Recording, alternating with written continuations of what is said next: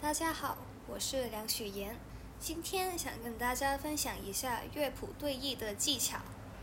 以下都是我的个人经验，大家听过后觉得有用的话，欢迎参考我的方法。好，我将我的技巧分成三部分。第一，在课堂时专心听课，并自己做笔记。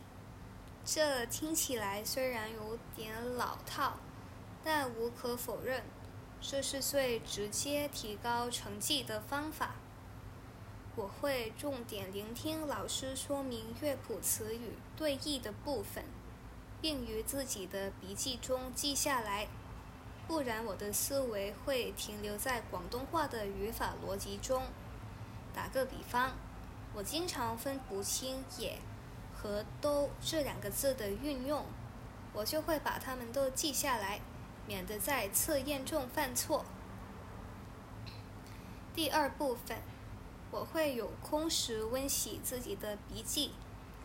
面对记分练习。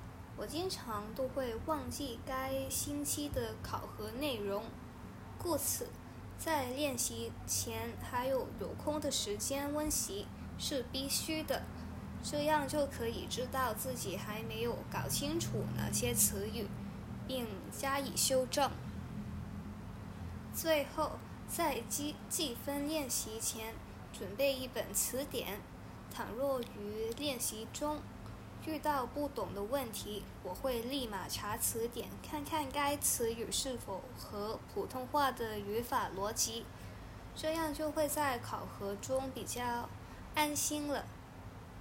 以上就是我在做乐谱对弈时的小技巧，希望能帮到大家。